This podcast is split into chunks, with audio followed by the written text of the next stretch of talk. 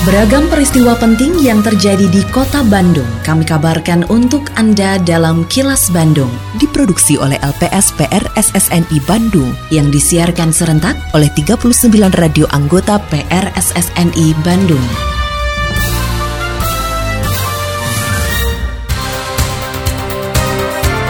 Sejumlah informasi aktual kami hadirkan untuk Anda dan inilah informasi utamanya. Bangunan cagar budaya di RPH Ciroyom tidak akan dihilangkan. Solusi kemacetan Gede Bage, exit tol kilometer 149 dan kilometer 151 diminta dibuka. Pemprov Jabar upayakan iklim kondusif bagi investor. Saya, Santika Sari Sumantri, inilah kilas Bandung selengkapnya. Pemerintah Kota Bandung memastikan bangunan cagar budaya berupa pos pengamanan di rumah potong hewan milik Dinas Ketahanan Pangan dan Pertanian atau DKPP Kota Bandung di Jalan Arjuna tidak akan dihilangkan namun akan digeser. Pasalnya bangunan tersebut menghalangi jalur keluar kendaraan pembawa hewan ternak ke rumah potong. Saat memantau pembangunan flyover Ciroyom, Sekretaris Daerah Kota Bandung Emma Sumarna mengatakan pos pengamanan akan digeser karena selama pengerjaan proyek pemerintah pusat tersebut, kendaraan pengangkut hewan ternak yang masuk ke rumah potong hewan harus melawan arus sehingga mengganggu lalu lintas. Emma berharap pergeseran bangunan heritage tersebut tidak menjadi masalah karena bukan dihilangkan tapi dibangun ulang. Nantinya bangunan tetap ada dan bentuk pun tetap sama, hanya berbeda lokasinya. Menurutnya pemugaran dilakukan dengan alasan kepentingan masyarakat, bukan kepentingan proyek flyover. Kita tidak mungkin menghilangkan nilai atau apa pun berkenaan bangunan cagar budaya. Toh di Bandung sudah ada Perda Cagar Budaya. Artinya dari perspektif kebijakan kita ini melindungi. Nah ini bukan mau menghapuskan. Kalau sekarang ini dibongkar hilang, nah itu baru persoalan. Tapi kalau dikembalikan dengan bentuk yang mungkin 100% sama, mungkin tidak ya. Tapi kan tidak akan e, menghilangkan ciri karakter atau apa pun lah yang berkaitan dengan cagar budaya. Kenapa saya mendorong ke sana? Saya hanya melihat dari aspek kepentingan yang lebih luas. Kemudian tadi ada rutinitas pemerintah dalam rangka pelayanan publik apa? Membawa hewan potong. Hewan potong itu untuk siapa? Untuk masyarakat.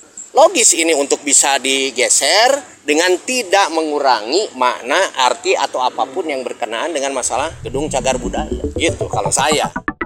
Pemerintah Kota Bandung menyediakan suplemen dan vitamin bagi sebanyak 51.968 petugas kelompok penyelenggara pemungutan suara atau KPPS yang akan bertugas saat hari pencoblosan 14 Februari 2024 mendatang. Asisten Pemerintahan dan Kesra Pemerintah Kota Bandung, Asep Saiful Gufron, mengatakan disediakannya suplemen dan vitamin tersebut untuk mengantisipasi petugas penyelenggara pemilu jatuh sakit saat menjalankan tugas di lapangan. Selain itu pihaknya sudah menginstruksikan Dinas Kesehatan agar seluruh puskesmas di Kota Bandung tetap beroperasi sebagai antisipasi jika ada petugas KPPS yang membutuhkan penanganan medis. Oh jelas ya betul, itu menjadi prioritas kami. Kemarin juga kita sudah mengkoordinasikan dengan Dinas Kesehatan Kota Bandung. Bahkan Pauli juga menginstruksikan kepada jajar kesehatan yang puskesmas terutama nanti setelah pencoblosan jadi buka dan juga menyediakan uh, ini suplemen ya bagi tenaga KPPS. Pemerintah akan konsen nanti juga membantu memberikan suplemen tidak hanya dari Dinkes saja kita juga akan terus berupaya untuk mencari CSR ya untuk menyiapkan suplemen bagi tenaga KPPS pada saat eh, pelaksanaan pemungutan suara tanggal 14 dan KPPS itu hampir 51 ribu ya total semua sekota Bandung.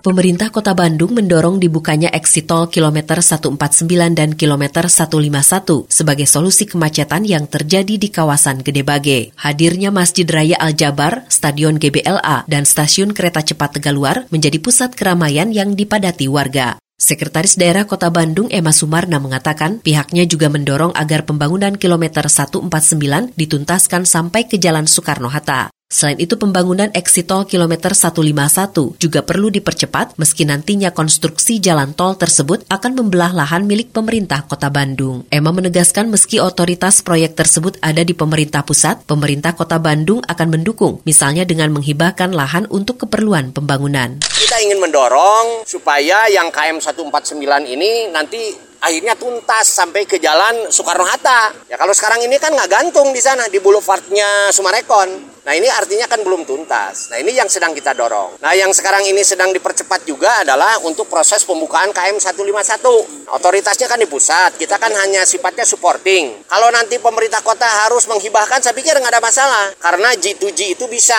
ya government to government untuk proses hibah. Nah seperti ini juga kan ada lahan yang kita hibahkan kepada Kementerian Perhubungan. Saya pikir nggak ada masalah itu. Tinggal sok atau dari sana diakselerasi. Gitu. Kalau kita sifatnya kan support. Kini, audio podcast siaran Kilas Bandung dan berbagai informasi menarik lainnya bisa Anda akses di laman kilasbandungnews.com.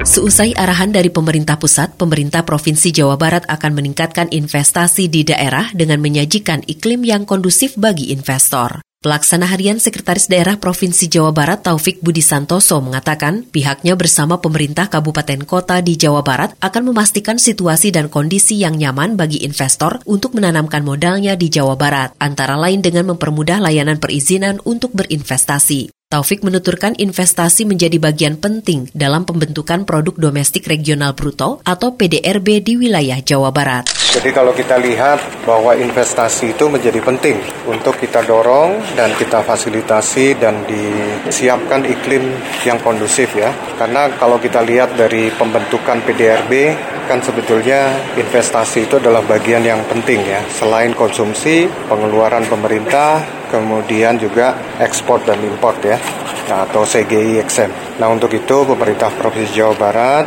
akan berupaya sekuat tenaga bersama seluruh kabupaten kota khususnya dalam memberikan layanan uh, dalam perizinan untuk investasi ini.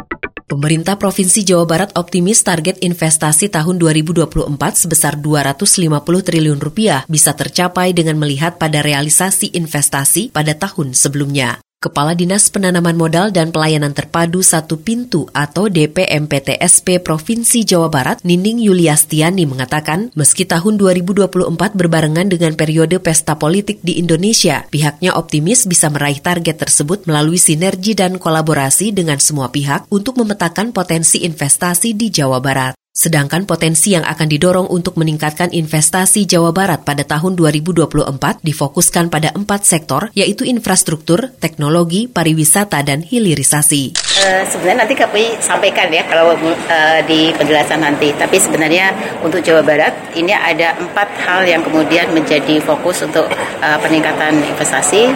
Masih uh, kita tetap uh, infrastruktur, kemudian pariwisata, hilirisasi. Hilirisasi ini yang renewable dan juga yang berbasis teknologi karena uh, cukup banyak yang masuk ke kita yang basisnya industri padat modal masuk di uh, Jawa Barat.